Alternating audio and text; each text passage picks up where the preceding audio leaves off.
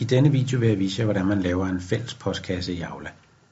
En fælles postkasse i Aula er en postkasse, hvor man for eksempel kan oprette til en stue, øh, og så kan forældrene skrive til den fælles postkasse, og de medarbejdere, som så er oprettet i den, kan tjekke beskeden og svare beskeden. Så skal man ikke skrive til en specifik pædagog, men man kan skrive til fælles postkassen i stedet for.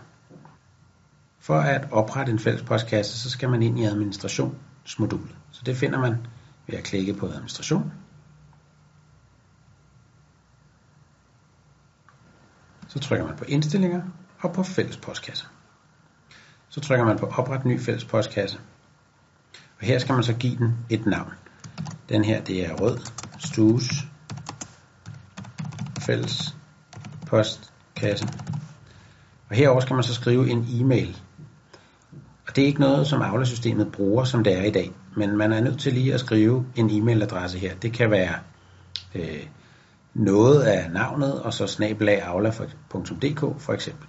Jeg skriver her rød stue snabelagaula.dk.